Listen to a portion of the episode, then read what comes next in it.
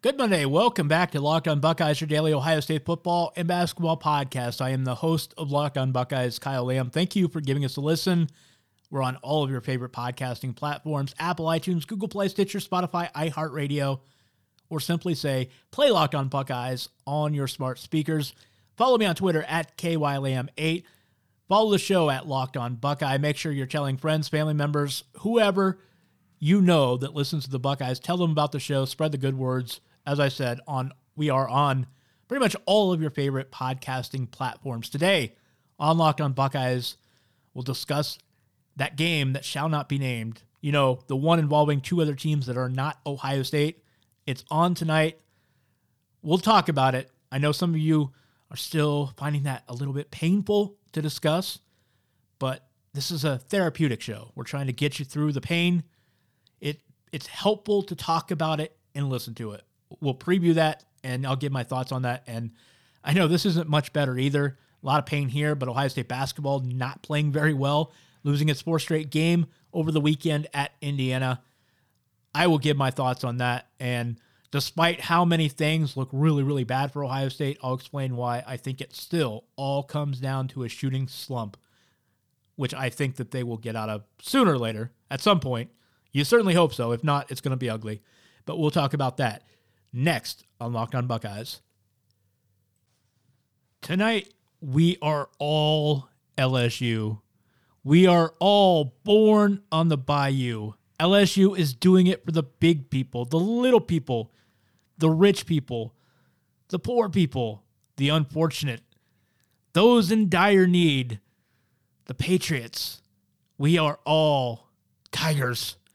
LSU is not just doing it for LSU or Tiger Nation. They're doing it for America because they are going against evil, the Clemson Tigers. Dabo is the most annoying person in the universe. I have anointed him that. Yes, I, I know some of you are trying so hard to muster up the uh, tolerance to be able to watch this game tonight. And I won't hold it against any of you if you can't manage to GAF. You know what that stands for, I'm sure. I'm not going to spell it out for you. But if you don't, I, I, I, can't hold it against you. Some of you are scarred. Probably not for life, but at least for the rest of the college football season. But for me, Joe Burrow is our chance at redemption. Not just because he's a former Buckeye, not just because he's a great player, but because they're going up against Dabo and the most disrespected team in the history of college football, if you listen to him. I know some people would listen to this if they didn't know any better and say this is sour grapes, but have you been listening to Dabo recently or for the last five years? The guy just continues to get more and more and more annoying. This has nothing for me to do with Burrow being a former Ohio State quarterback or Clemson having just beat Ohio State. But they just need to be put down a peg. Because if you listen to Clemson Universe, if you listen to their fans, it's almost like college football was created with the hiring of Dabo Swinney. And that guy is just, he's making excuses after excuse. And oh my gosh, woe is us. We, we don't get our respect. We, we, what do we have to do for people to take us seriously. It's funny because the most recent incident earlier last week, you may have seen that he was more or less complaining about having to play LSU in New Orleans. And I know some of you were concerned about that coming into the season. So, okay, maybe I can give him a pass. We could give him a pass for being concerned about having to do that. I don't think it makes that big of a difference, to be honest, because home field advantage doesn't make that big of a difference to begin with. And that only makes a big difference if you're traveling with only a day or two rest. Once you've been in some place for several days for a big game like this, home field advantage really doesn't mean much. But I digress. That's a whole nother topic. But it, he has been complaining all year long. And for the last several years, he finds something to complain about. Well, then he was asked about having to practice indoors this week in a hotel because the weather, they were supposed to be practicing outdoors and the weather forced them in. So they had to practice in a hotel ballroom. Sure, it's not ideal, especially when LSU was fortunate enough to get to practice inside at the Saints facility. That's awfully fortuitous. And actually, to be honest, I wouldn't even mind it if Dabo was a little bit upset about that because that would kind of irritate me, just in principle. I don't know that it makes that much of a difference, but it would irritate me. But when asked about it, instead of acknowledging it's kind of crappy, Dabo more or less said, "I, you know, it's unbelievable that you're coming up with this narrative, and you're asking me, be, and and it's unbelievable how people would push this narrative right away." Woe is me once again, Dabo Swinney. Oh golly gee, why would people assume that I would make a big deal about this? Because you have made a big deal about every little thing. You make a big deal about the respect and media attention. You make a big deal about where you're playing this game. So, sure, it's going to be understood that people might be a little bit curious as to if you're going to whine about playing in a hotel ballroom. So, I am curious though, how many of you will watch this game tonight? I am going to watch it. Look, I've said before in the past for various games where it's not so much that I'm protesting a game or sometimes I'm just ambivalent. I actually did not watch LSU Alabama in the national championship back in 2011. Some games, though, I, I just can't get up for. I, but I say I'm not going to watch them, and I still wind up tuning in at some point during the game out of curiosity. Did that with Alabama, Georgia. I tried to shut it off, wound up turning it on in the second quarter, turning it back off turning it back on midway through the third quarter, and I wound up watching the rest of the game. I will probably watch the whole thing. I'm actually kind of intrigued by this LSU Clemson matchup. Look, I'm not disrespecting Clemson. Although Ohio State outplayed them, I give Clemson credit for having having been able to withstand those punches by Ohio State, coming up with just enough stops, just enough plays to win the game. I give Clemson credit for that. I think they're a top three team. I don't think they're as good as Ohio State. I don't think they're as good as LSU, but I think they're a really good top t- top three, top four team for sure. There's no doubt about that. But I, I, I will say this: I have been calling LSU a one trick pony all year long, but that one trick is as good of a trick as you'll ever see. I mean, really, if you look at this LSU team, it's not unfair to say they win based on passing alone. They haven't been consistently shutting down the other team's run game. Their secondary, despite as talented as it's been, and it's up and down, it's been better lately. Uh, they haven't been terribly consistent. They're not a shutdown defensive backfield. I know that's shocking. This is DBU we're talking about, but they but they haven't shut everybody down consistently. Their run game really isn't very good. Clyde Edwards-Helaire, if you just watch him, sure he looks great he looks like a physical specimen that's going to be a great NFL back, and he might be. But then you look at his stats, and he's running for like 4.7 yards a carry. At last I checked, they don't run the ball very well, and they know that, which is why I think that they have relied so heavily and consistently on this pass attack. So they really do win with a pass game that is just eh, otherworldly right now. Joe Burrow knocking on the door of 80% against a pretty good schedule I mean, those receivers between with Burrow and his escapability, how many times have you seen him just kill teams' spirits? They he kills the will of defensive teams because you get LSU into these third and 11s and you feel really good about it. And you finally come up with good coverage on that terrific receiving corps that LSU has. And then all of a sudden he'll escape three rushers and wind up running for 15 yards for a first down. And it just kills the spirit. It kills teams. And that's why I'm I'm so intrigued by this LSU team because they're not as talented from top to bottom as Alabama, Ohio State. Even uh, you could argue Clemson is a better overall roster, even though Clemson's not as talented as Ohio State. Maybe Clemson is a more balanced roster right now. But LSU, their pass game, it's they're a one-trick pony, but that one trick, it's really good. So I, I just think LSU, I think they're a better team. And I look for them to win tonight because I think to, to other people's credit, or, or to LSU's credit, nobody has been able to stop the LSU pass attack really all just all season long. Joe Burrow's had one of the best, most consistent seasons I've seen from a quarterback ever in college football. I think that's going to carry on tonight. I'm not just saying this because really, actually, I would have said this regardless of how that Ohio State Clemson game transpired. I want LSU to win if it's not going to be Ohio State because I'm a big Joe Burrow guy. I was a big fan of his coming out of Athens. I was a big fan of his while he was at Ohio State. I thought that he had potential. I never saw this coming. I'm not going to pretend I did. This is well above and beyond what anybody could have imagined for him.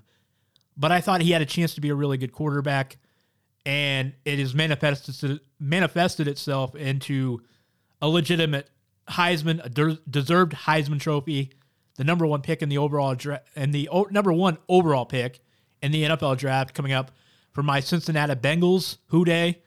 Uh, really looking forward to seeing Burrow in a Bengals uniform. Uh, I hope they get a line for him to protect him.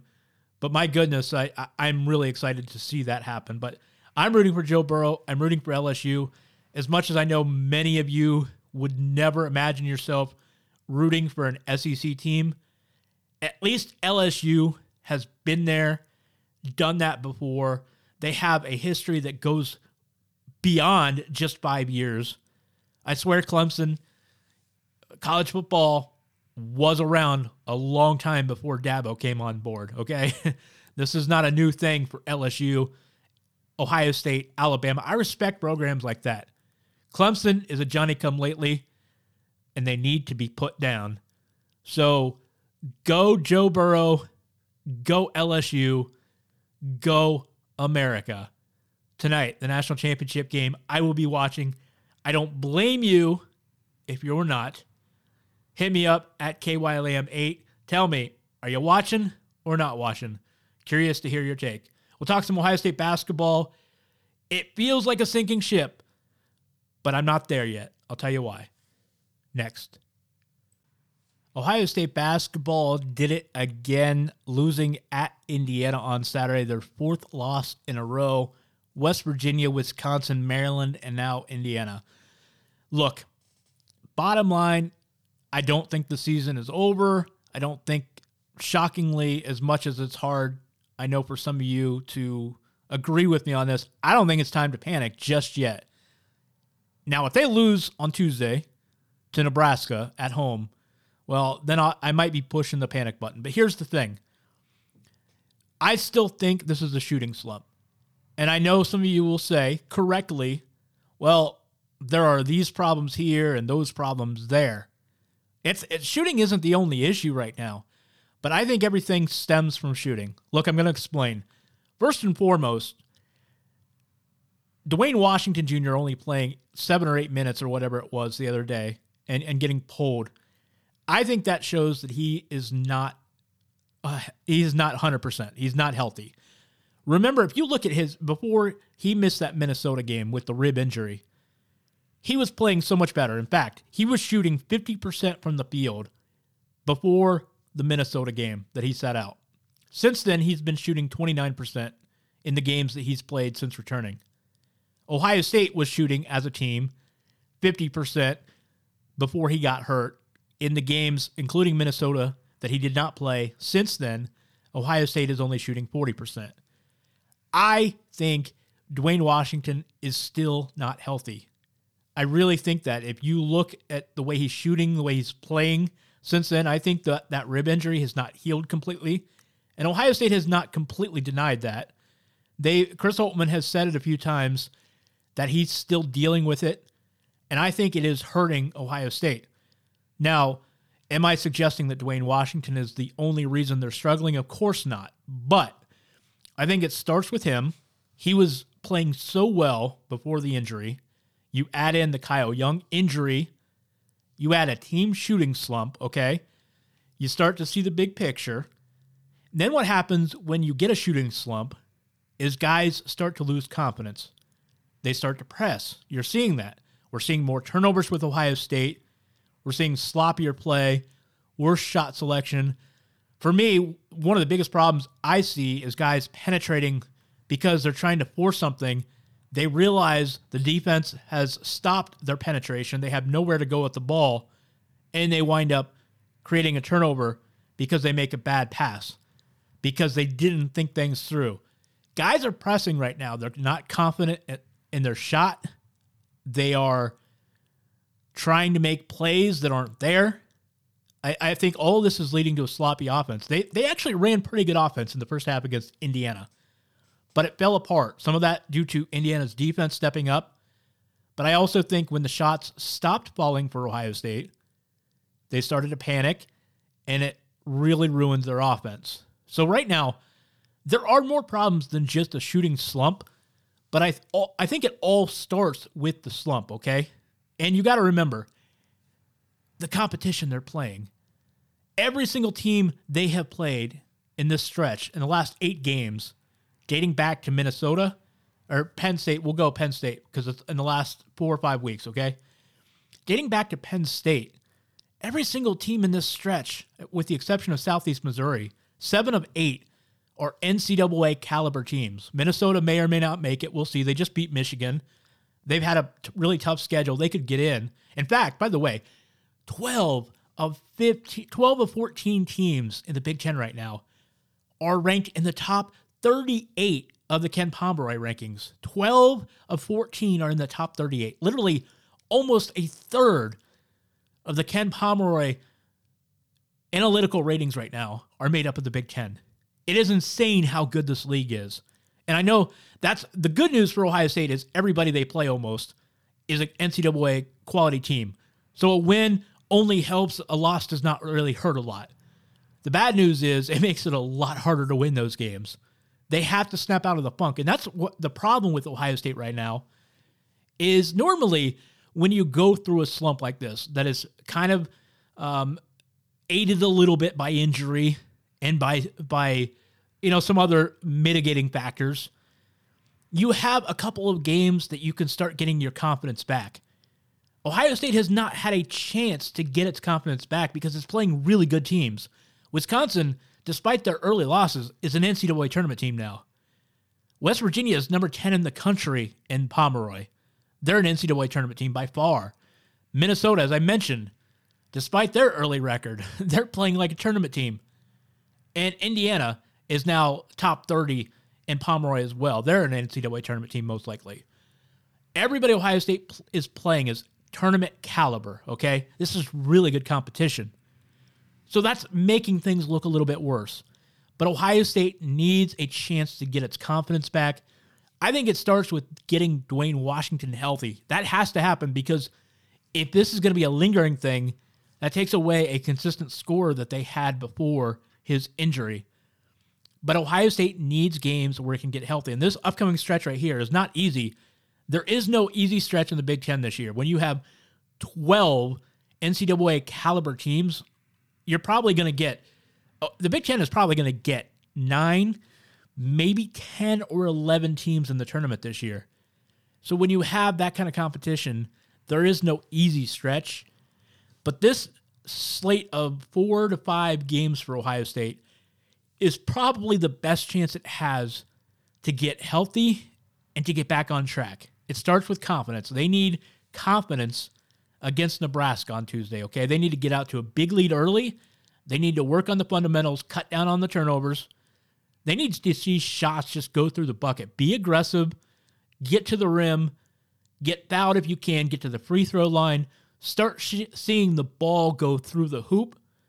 And then I think the confidence will return, and you're going to see an exponential effect, not a linear effect, but an exponential effect on the offense because when shots, shots start falling, the ball moves better, it moves confidently. You start making better decisions with the ball. I really think Ohio State will be fine. I'm, that's why I'm not panicking.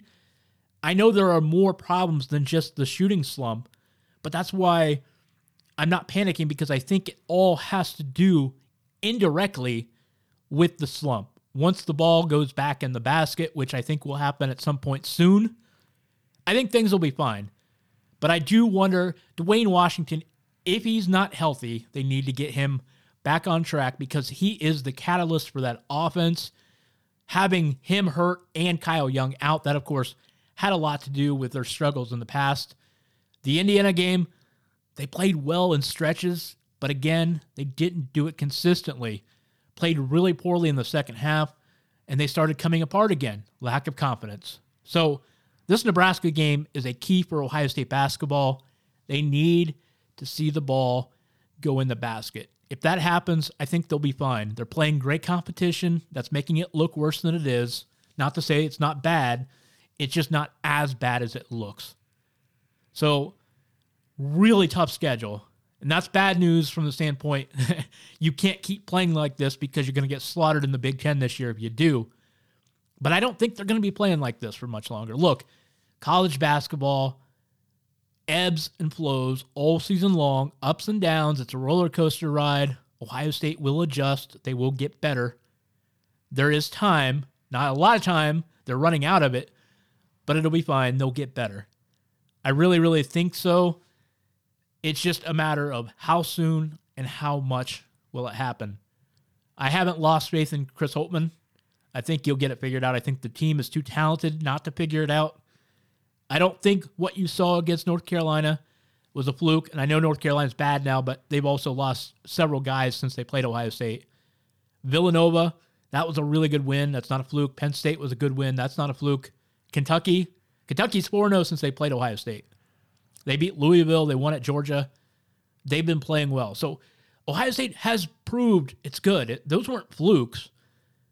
But this idea that Ohio State is peaked, I don't agree with that. They're not playing anything near what they were playing in December. I will give you that. But I don't believe in peaking. I don't believe that you, because you peaked once that you can't do it again. I believe college basketball is a series of ups and downs, and the Buckeyes are just really, really down right now. More extreme than you usually see, but I think that they can get themselves out of it. But it starts with confidence. Get healthy, start seeing the ball in the hoop, it'll be fine. All these other things, the turnovers, the the poor offensive play, that stuff I think will will improve as the shooting improves. I, I really think indirect effect. Anyhow, that's going to do it for Locked On Buckeyes today. Thanks for giving us a listen. More Ohio State football and basketball talk throughout the offseason recruiting, looking ahead to 2020. Basketball, of course. Hopefully they get rebounding, get rebounded, and get back on track to be a high seed in the NCAA tournament. Follow me on Twitter at KYLAM8. Follow the show at Locked On Buckeye. Spread the word about the Locked On Buckeyes podcast, your daily Ohio State football and basketball show. We're on Apple, iTunes, Google Play, Stitcher, Spotify, iHeartRadio, and many of your favorite third party platforms. Thanks for giving us a listen. Have a good one.